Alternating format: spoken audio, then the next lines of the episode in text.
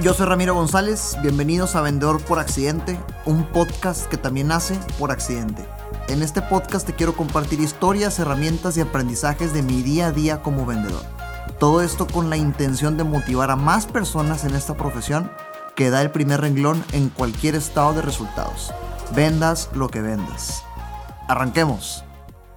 ¿Qué huele? Bienvenidas de nuevo, Vendedor por Accidente, bienvenidos todos a Papacha y Vende. El único objetivo de este episodio es compartirte el cuidar qué decir y cómo decirlo en cada interacción de la venta para no generar una situación de conflicto.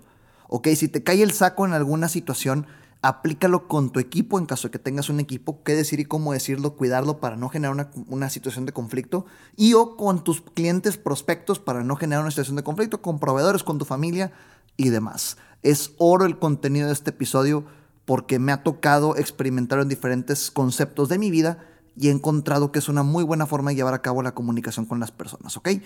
Quiero hacerle doble clic al tema de tonalidad. La tonalidad que te lo platicaba en el episodio pasado vende, si lo haces bien, el qué dices y cómo lo dices.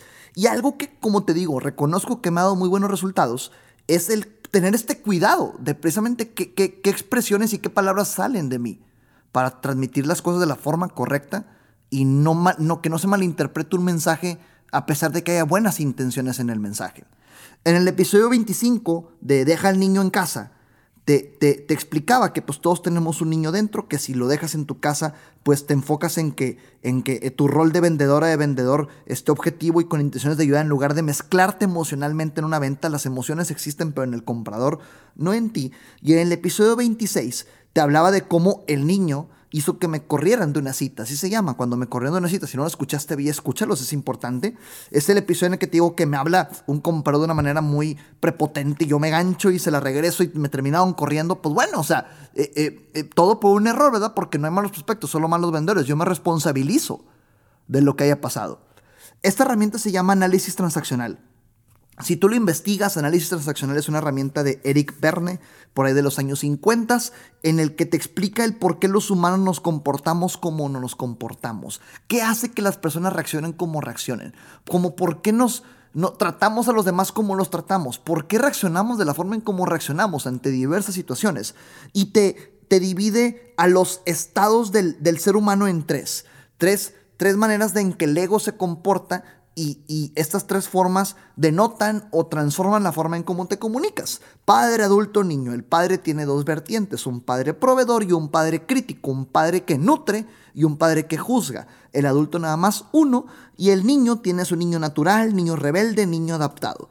Ahorita hago énfasis en el padre crítico y padre proveedor porque de eso se trata este episodio. Como el adulto nada más uno, el objetivo, el lógico, el que mide. Vamos a hacer doble clic ahorita en el tema del niño para dar una explicación breve. Complementaria al episodio 25 y 26 que te compartía.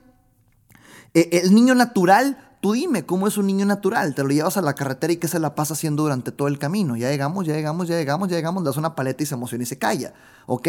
El niño natural es cuestionador, curioso, emocional. Le enseñas un carrito y se altera. Es el niño natural, todos tenemos un niño de estos dentro. El niño rebelde es el berrinchudo, que si no se hace por las suyas, hace un berrinche porque está acostumbrado a que con berrinches obtiene lo que quiere. Y luego tenemos al niño adaptado, que es después de tanto regaño, después de tanta trauma de regaño, ya prefiere seguir la corriente y no meterse en broncas porque sabe que le va mal. Todos tenemos una vertiente de este niño entre nosotros. La regla dice, deja al niño en tu casa, porque si involucras a este niño en tu rol de vendedora o en tu rol de vendedor, muy probablemente algo que haga tu compradora o tu comprador detone a este niño y haga que saques algo de ti que no te va a ayudar en la venta. Pero hablemos de padre proveedor y padre crítico. La regla es que el 70% del tiempo tienes que estar en tu rol de padre proveedor. El 70% del tiempo tienes que estar en tu rol de padre proveedor y el 30% en adulto. El padre crítico no existe. Yo te diría que en ningún rol te va a convenir un padre crítico. Porque, ¿qué pasa con el padre crítico? Acuérdate, ¿Cómo era un padre crítico? Acuérdate que Eric Berne dice que estos pensamientos en tu mente son de acuerdo a tu infancia, vas creciendo y de volada eres un niño natural, rebelde o adaptado. Y luego te vas dando cuenta de cómo tus padres se comportan cuando en dos tonalidades distintas. Un padre crítico que es el que te pega y después pregunta quién fue. Sacaste un 7 y te castiga. O sacaste un 9. Sacaste un 9, debiste haber sacado un 10. Te la bañas, encuentran nada más cómo juzgarte. Y un padre proveedor es: mi amor, qué bueno que llegas hasta aquí. ¿Cómo te ayudo? ¿Qué hacemos para que saques mejores calificaciones? Vas a ver que juntos podemos hacerlo. Entonces, ¿qué es lo que define a un padre crítico? Acuérdate de tu niñez. Un padre crítico es este que juzga, el que critica, el que hace muecas, siempre está inconforme, tiene altos estándares, humilla si no logras lo que dices, si no estás a la altura. Lo pudieran ver como una persona mandona, que exige únicamente, no les interesa la opinión de los demás. Y cuando piensan que alguien está equivocado, lo dicen y no cuidan el cómo lo dicen. Estás mal, así no es. Y de volada, fíjate, ponte en esta mentalidad que alguien te estás mal, así no es. ¿Te acuerdas de en tu infancia quién te habló así? Te hace tu abuelo, tu tío, tu papá, el maestro, alguien que te haya hablado de esa forma. Y si no cuidas, tu niño sale. Entonces, por eso es importante que el niño esté allá afuera. Pero ojo, no podemos controlar cómo la gente maneja sus estados de padre crítico proveedor. Sí podemos controlar cómo tú lo haces. Así que, ya que tenemos esta definición del padre crítico, acordémonos del padre proveedor. ¿Qué hacía un padre proveedor? Oye, lo pudieran describir a esta persona como alguien que se preocupa y ayuda a los demás. Ofrece ayuda, soporte cuando ve que alguien tiene problemas. Ve por el bien de todos. Ayuda a encontrar una mejor forma de hacer las cosas y de decir, en lugar de decirte cómo hacer las cosas, te plantea escenarios para que tú des con la mejor solución. Ve la diferencia entre padre crítico y padre proveedor. Entonces, ¿qué hacer para cuidar que el 70% de tu ser sea un padre proveedor en la venta? ¿Qué decir y cómo decirlo para que todo tenga frases de padre proveedor en lugar de padre crítico? O en lugar de un adulto que puede ser muy objetivo y sin emociones y puede incomodar a tu prospecto o a tu cliente. Este es el entregable de este podcast. Te quiero compartir diferentes ejemplos de introducciones, frases, preguntas, palabras que puedes empezar a implementar desde ya en tu comunicación para transmitir un rol de padre proveedor y no incomodar ya sea a tu equipo de ventas, en tu familia, en tu casa, a tu familia o a tus prospectos y clientes. Ejemplo de padre crítico. Deberías de hacer esto. Deberías de cuidar estos detalles. Fíjate el cómo deberías es padre crítico. Ahora veamos a un padre proveedor hablando. Oye, tal vez encuentres más valor en indagar esta opción para tu negocio. ¿Cómo ves? Tal vez encuentres más valor en que hagamos esto juntos. ¿Qué dices al respecto? Fíjate la diferencia entre ambas. Estás diciendo lo mismo, pero estás cuidando el cómo lo dices. Ejemplo de padre crítico otra vez. Debiste tener cuidado con esto. Debiste tener cuidado con el almacén, debiste tener cuidado con el microondas, debiste tener cuidado con X. Padre proveedor, oye, ¿has considerado tener más precaución con este tipo de situaciones? Fíjate cómo es lo mismo, pero con apapacho, con champú de cariño. No debes de hacer X, no debes de hacer Y. Oye, tal vez no te ayude tanto a lograr lo que quieres. ¿Por qué no pensamos en esta opción? Fíjate cómo el padre proveedor usa frases suaves como has considerado, tal vez, y luego, oye, vale la pena que lo indaguemos en lugar de juzgar, en lugar del juicio.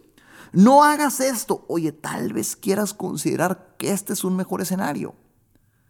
Todo eso transmite a un padre proveedor en tu venta. Estás equivocado en... Oye, tu perspectiva tal vez puede cambiar si lo vemos de este ángulo. ¿Qué dices? Y fíjate cómo es el mismo mensaje, solo estás cuidando el cómo lo dices. Sí importa mucho el cómo dices las cosas en las ventas y en tu vida. Nada más no entiendes. Te llevo horas explicándolo, nada más no entiendes. Oye, tal vez deberías ponerte en esta otra posición. ¿Cómo ves? Fíjate cómo hasta la tonalidad, el lenguaje corporal de un padre proveedor. ¿Cómo empiezo con las cosas? Escúchame. Oye, ayuda si te sugiero o te digo lo que he visto que funciona en otros escenarios. Fíjate, a mí me encanta aplicar esa cuando voy a dar conferencias con las empresas. Voy a hacer énfasis en este, que es el último ejemplo, para darte un poquito de contexto.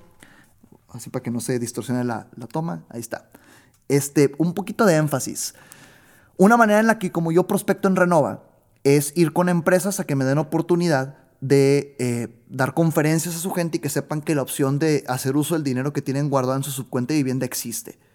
Pero me topo con un reto muy interesante, porque si yo voy y confío en la capacidad de meter esto como una venta al Departamento de Recursos Humanos o al Departamento de Compensaciones, muy probablemente me vaya mal, porque el Departamento de Recursos Humanos o de Compensaciones únicamente se preocupa por el checklist. Únicamente se preocupa por, ya invité un proveedor la semana. Así me miden, invitar un proveedor por semana. Aquí está Renova. El cómo lo haga no me importa, ya cumplí mi indicador. Y se entiende, no es su bronca preocuparse por eso, es mía. Entonces, en lugar de decirle, sí, pero ayúdame a que sea esto, no una conferencia nada más no me importa, dame la opción de enviar correos y demás, y sonar demandante, mandón, con órdenes, puede generar fricción y conflicto. Y aparte es un arrogante. Qué flojera trabajar con un vendedor que te da órdenes en lugar de encontrar un acuerdo común mejor. Entonces, una manera en la que yo ya encontré cómo hacerlo es, oye, prospecto, ayuda si te platico lo que me ha funcionado mucho con otras empresas, a ver si tú crees que pueden bonar con la tuya. Es oro esa forma de comunicarlo, es oro. Me dicen, sí, cuéntalo. Y ya empiezo. Cuando hemos tenido mejores resultados es cuando damos una videoconferencia, me dan la oportunidad de enviar 3 correos después y luego una segunda videoconferencia e incluso pegar volantes en los aparadores de la empresa. ¿Crees que algo sí pueda jalar? Fíjate cómo todo esto es padre proveedor. Todo. Con las herramientas para hacer preguntas que ya te he explicado en otros episodios. Y luego el cuate de recursos humanos dice, Ramiro, tienes razón. Puede funcionar. En ese momento la idea pasó de ser mía a ser de él. Porque yo únicamente le dije, ¿crees que pueda funcionar? Y él dice, qué buena idea se me acaba de ocurrir. Y la voz favorita del ser humano es la propia, por lo tanto es su creación. A mí no me importa el ego de que si es tu idea o la mía. Simplemente con que me dejes fluir como sé que fluir mejor funciona para vender mi idea en tu negocio.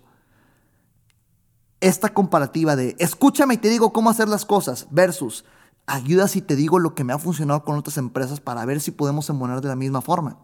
Es un ejemplo claro de que el padre proveedor funciona siempre. Todo esto es en pro de no imponer. Acuérdate que mientras más impongas, más resistencia va a haber, porque tu existencia ya genera resistencia por el simple hecho de ser vendedor a ser vendedor. Pero sí en pro de hacer que las ideas sean de tus prospectos.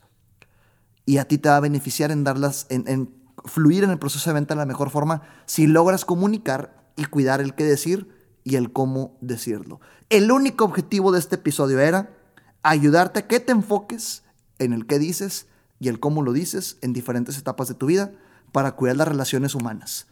Luego puedes decir algo con una muy buena intención, pero si no cuidas el cómo, la otra persona se te puede incomodar y creas fricción y el mensaje se mandó a la fregada. Todo por no cuidar los cómos. Apapacha y vende. Episodio de Vendedor por Accidente. Éxito y hasta la próxima. Recuerda que nada de lo que escuchaste aquí sirve de algo si no lo ejecutas. Gracias por escucharme, comparte para llegar y motivar a más personas. Sígueme en redes sociales como @ramgonzalezA, en Facebook, Instagram, YouTube y LinkedIn.